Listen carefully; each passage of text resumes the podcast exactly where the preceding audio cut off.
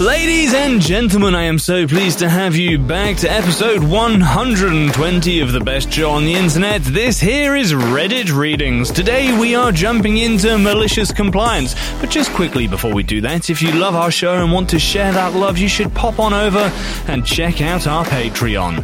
Thank you very much in advance. It's great. Plus you get free episodes. Alright guys, without further ado, grab your tea and your popcorn and let's just jump straight into it.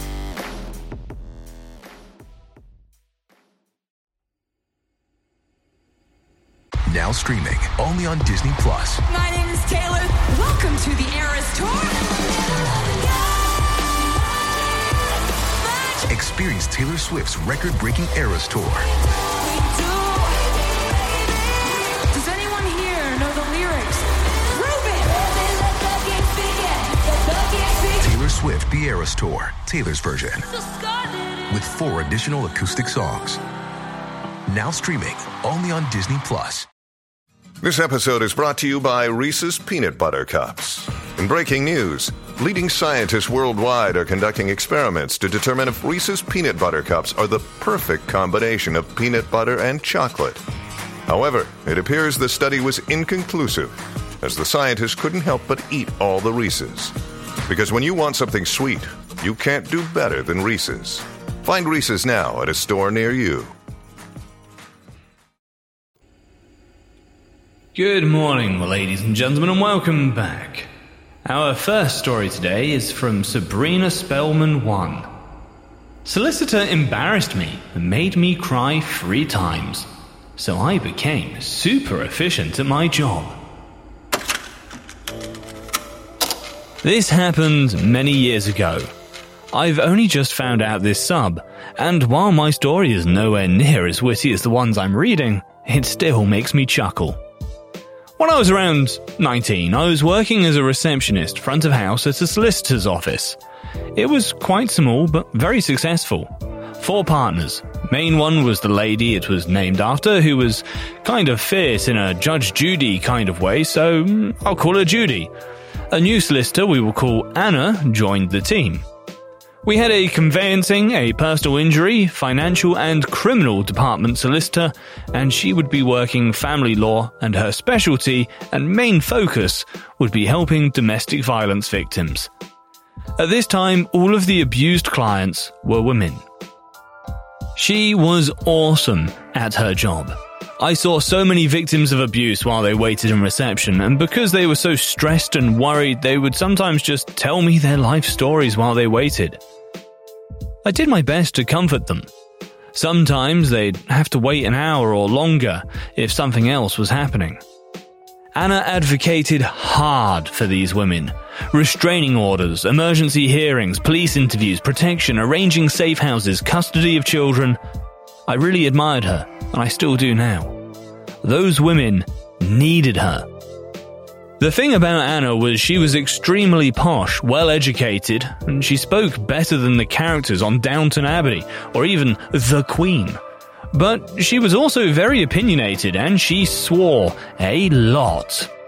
Hearing her talk about one of the husbands of a battered woman, uh, what an absolute twatting little cunt, in a voice that sounded similar to the Queen, made us giggle. But she reined it in and was mostly professional in front of clients. Most of my job was filing, typing voice dictation statements, and logging calls from the women with restraining orders who had been contacted by their ex partner slash abuser. So I'd get a lot of calls. Hi Sabrina, he called me at 8.15 and 10am today, also an email at 9pm through his mother's account. Things like that. It all had to be logged and reported for the court files. I got so many of these calls I'd recognize each by voice. This is important later. After she'd been there for maybe a month, she was featured in an article that put the office in a very good light. The article highlighted her important work in keeping these people safe. We celebrated with her. But it went to her head and she became arrogant and snappy, with little put downs here to the secretaries and other workers. She became pretty full of herself, getting snarky and barking out, Coffee! to me as soon as she walked in the office. I let it go. She was stressed and doing something important. As it was so long ago, most documents had to be faxed. Her office was two doors away from reception. She would let me know if she was expecting something important, and I would drop everything to rush the documents to her. Waiting for leg staff, police reports, or restraining orders could quite literally be a life and death situation for the clients. Sure enough, a restraining order document came through for a female client who was sitting with Anna in her office. She was crying, looked like she'd had no sleep. Her story was horrendous. I had to type up some of her statements. I felt desperately sorry for her. The rule was if something important came through, I had to rush and interrupt any client meeting. The papers came through. I rushed to the office and handed them to Anna and left. Moments later, Anna was in reception screeching at me because the timestamp said it was delivered a whole hour earlier. I was confused. I'd given it to her the moment it came through. She would not stop yelling that I had put this woman's life in jeopardy over my laziness and stupidity and I should be fired. She made so much noise that Judy came out of her office to listen, the founder of the company.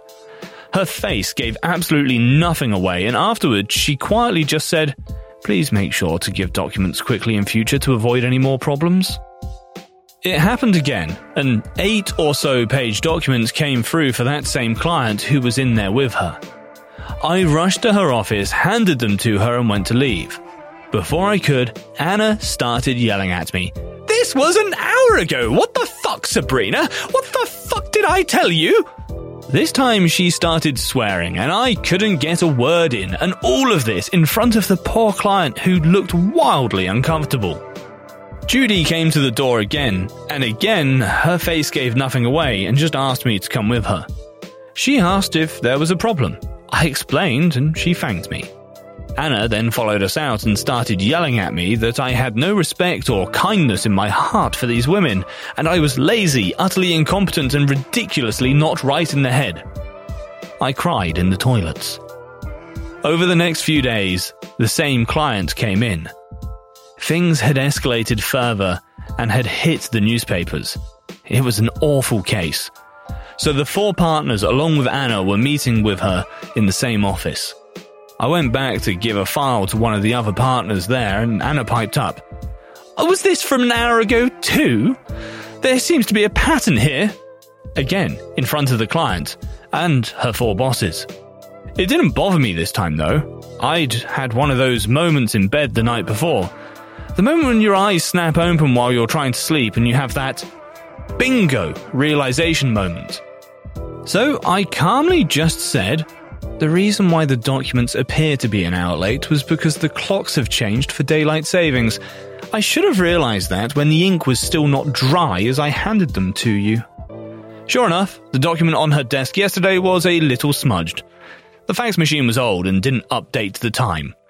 My little victory moment was spoiled because as I was leaving the office, I tripped over my own foot and knocked my head on the doorframe, giving Anna a good laugh. The next day, a staff meeting was called about professionalism in the office. The client who witnessed Anna's meltdown had approached Judy. She was really upset to see Anna treat the staff that way, and her swearing had frightened her. Judy was very clear that this was not acceptable. The woman had heard enough yelling and swearing for a lifetime. Anna begrudgingly apologized to me and I shrugged it off. Judy also apologized privately for not stepping in when she should have. No problem. My malicious compliance was next.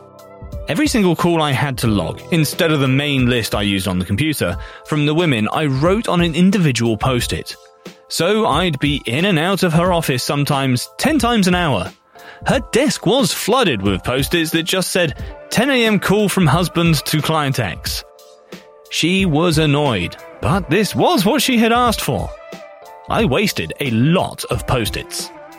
The next bit got a little strange. A lady who was in a shelter or safe house with her daughter called and said she was reconciling with her husband and she wants to drop the case completely and did not want to be contacted again.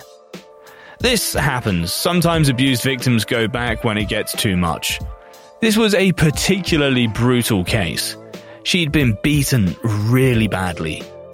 I told Anna straight away, who said she could call her in a few days.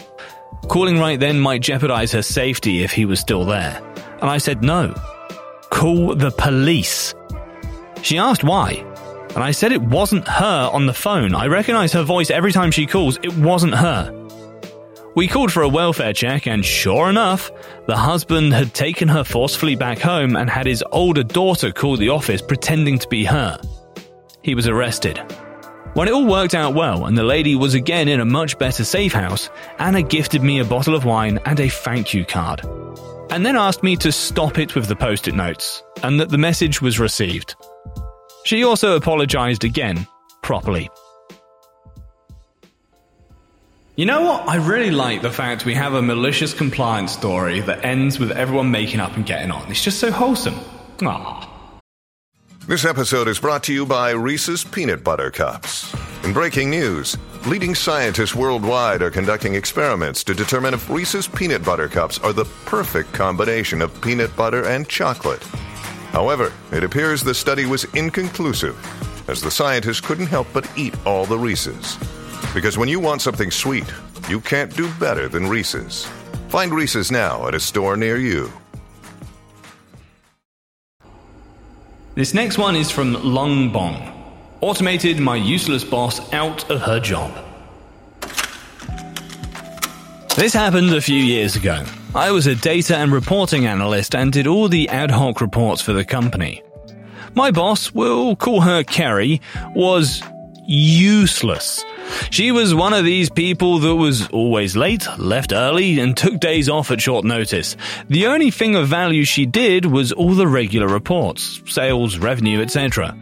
We suspected she got away with it because she was having an affair with her boss. We'll call him Stuart. Our CEO was a fairly decent bloke. He'd look for ways to cut costs and would pay regular bonuses for the best cost saving initiatives. Kerry was very keen to submit ideas and encouraged us all to automate our tasks so she could try and take the credit for the savings. On one of her Skive days, which coincidentally Stuart was sick as well, the CEO was desperate for the sales report my boss does. I said I'd give it a look and see if I could get it done. Now, normally she'd spend two to three days doing it each week, but the CEO wanted it that afternoon. A quick inspection of the data showed that it would quite easily be automated, so I knocked up the necessary script and got it over to the CEO, who was super impressed. Not only had I got the job done in a couple of hours, but also that it could be updated whenever he needed it. He asked if I could also look at the revenue churn and a couple of other reports. Over that afternoon, I automated everything my boss did. Both Kerry and Stuart were back the next day, but were immediately summoned to the CEO's office before being suspended and sent home. Turns out the CEO knew they were having an affair, and all the times they were sick or late or had to leave early was so they could sneak off to have sex. He'd not done anything about it because of how important these reports were. Now that they were automated, he was able to get them suspended and later fired for gross misconduct for all the times they'd taken off. I also got a nice bonus out of it. Well, I would love to have an affair with a co worker, but there's not much chance of that down here. Our next story is from X Catastrophe X. Hearing aids does not equal earbuds. This happened a few years ago, around the time I was 17. I had just started working at a smallish cafe run by a well known family in our area. I knew some people who had worked there before, and they told me for the most part the owners were great, very chill and laid back. It was slow and normally weren't bad about breathing down the employees' necks. Their oldest daughter, who also helped run everything, was the one who was very peculiar. We'll call her Karen. I'm officially diagnosed with a hearing deficiency. Not enough to be considered deaf, but more than hard of hearing, so I wear hearing aids. My first day before we opened, my co workers asked me if they could do anything else to help me out, and we eventually started talking about the hearing aids in general. While talking about everything, I mentioned they had Bluetooth capability so I could play music through them. Not that I would, but I could. Karen had been in the room at the time and said, You can't wear those, no earbud policy, and tapped on the policy paper on the wall. I protested, explaining they're hearing aids and not earbuds, and that I wouldn't be using them to listen to any music while I was working. Her reasoning was I didn't need them because I wasn't considered fully deaf, and I was doing this to get around the no earbud policy, directly quoting when I said they could play music. I can't wear them? Alright, let's see how this goes. Placed them into the case in my bag and started my shift. I couldn't understand my trainer, couldn't hear the customers, couldn't hear when orders were being called to be sent out. Things were going extremely slow. A couple of warmed pastries burnt since I wasn't able to hear the timer. Simple sentences had to be repeated multiple times with people basically yelling at me just for me to be able to piece a few words together. I guess the cherry on top was me ignoring one of the owners when she tried to speak to me. Karen came up to me and tried addressing me about it until she finally realized what was going on after she repeated herself five times. By the end of that shift, I was allowed to wear my hearing aids. No questions asked. Um, yeah, you, excuse me. Yeah, yeah, yeah. Sorry, no. No, you can't wear your glasses while you're working. You could potentially use them for playing a Game Boy or reading a book. Yeah, you're gonna have to take them off. Yeah, I know you're a delivery driver, but it's the policy. You see, it's the policy. Ugh, fucking Karen logic, I swear. Our next one is in from Chief Stewart. Discipline me for being 22 seconds late without notice? Got it. Won't let it happen again. This happened several years ago because it was some malicious compliance that lasted for years. My former employer uses a points based system to track attendance. The parts of the policy relevant to this story are tardy with call in prior to the start of shift, half a point. Tardy with no call, one point. Accumulate enough points, and you're fired. There's a set of train tracks crossing the street that leads to this facility. Occasionally, trains will stop while blocking this crossing. If you're caught there in the last few minutes before you're supposed to clock in, you have a decision to make. Wait or go round. Either way, you might be late. Sometimes you'll decide to go around and then the train clears the crossing and the folks who waited get in before you. Sometimes you'll wait and watch through the gaps in the train cars as folks who went around pull into the parking lot, while you're still idling at a blocked train crossing. To be clear, going around involves taking a lot of secondary country roads as well as a few field access roads. Yeah, it's an extremely rural area, so you literally never know what kind of road conditions you're going to find along the way. The roads may even be entirely unusable during the winter months, where snow covers them. One night, during my years on the third shift, I was stopped at these tracks and decided to wait. Eventually, the train moved on, I raced into the parking lot, used my keycard to zip through the turnstiles, and ran to the punch clock. My clock in time was 10:30 p.m. They have these biometric punch clocks that read your fingerprint to clock employees in and out. Sometimes these clocks just will not read your fingerprint. I got to the punch clock and it says 10:30. I'm golden. It doesn't track seconds. I entered my employee ID number and placed my finger on the sensor. Three beeps, failed read. Try again. Three beeps, tried once more. Three beeps, nope. Not trying again because by this time the clock was likely to tick over to 10:31 in the middle of reading my finger. When I got to my assigned work area, I told my team manager what happened. He said don't worry about it, he'd manually punch me in. I should have listened, but I'm a warrior. In the morning, when the front office people started showing back up, I went to the attendance office to confirm that my situation was all good. The office administrator decided to check my gate time and used that as the determining factor.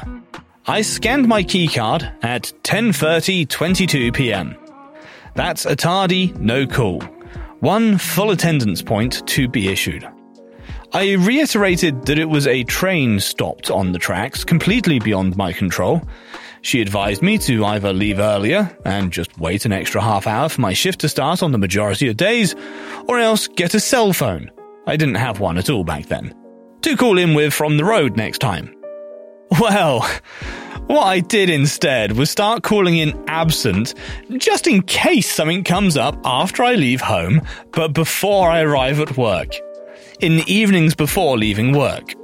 The first few days, the attendance office up front was just bemused. After weeks, they became annoyed. After months, they'd apparently complained enough, and I finally got told to stop. During the course of this conversation, they revealed that calling in too early before the start of your shift made it extra challenging to make sure the notice gets to the right member of management, because the message is no longer flagged as new by the time they're creating logs for the next shift. This was great news for me. From then on, every morning before leaving the premises at the end of my shift, I used one of their phones to call in absent for my next shift that evening. They tried to write me up for insubordination, but the labour union slapped it down, pointing out that the collective bargaining agreement specifies the time we must call in by, but does not specify a time before which call ins may not be made. Cue the huge grin across my face. I never forgot that my team manager tried to do me a solid though. If I was actually going to be late or absent for some reason, I'd call that TM's desk line directly to let them know. Even long after I finally got a cell phone, I continued doing this. I just call in on my way home instead of sticking around to use their phones after my shift. Found out years and years later from some union reps that upper management never got over this. Drove them fucking nuts that they got beat at their own game by something so simple. It didn't bring the walls crumbling down, but it was a persistent, enduring source of frustration and impotence for them. And really, knowing you can manage all of that with just a 22 second phone call every day, that's the kind of thing that gets you out of bed in the evening. Righty ho, ladies and gentlemen, thank you very much for listening to this fantastic episode of Reddit Readings, the best show on the internet. Of course, all of our episodes are fantastic. If you're craving for more or want to support our show, go check out the exclusive episodes over on our Patreon. If you have a second, leave us a review. We love those stars. Mmm, yeah. And until next time, folks, peace out.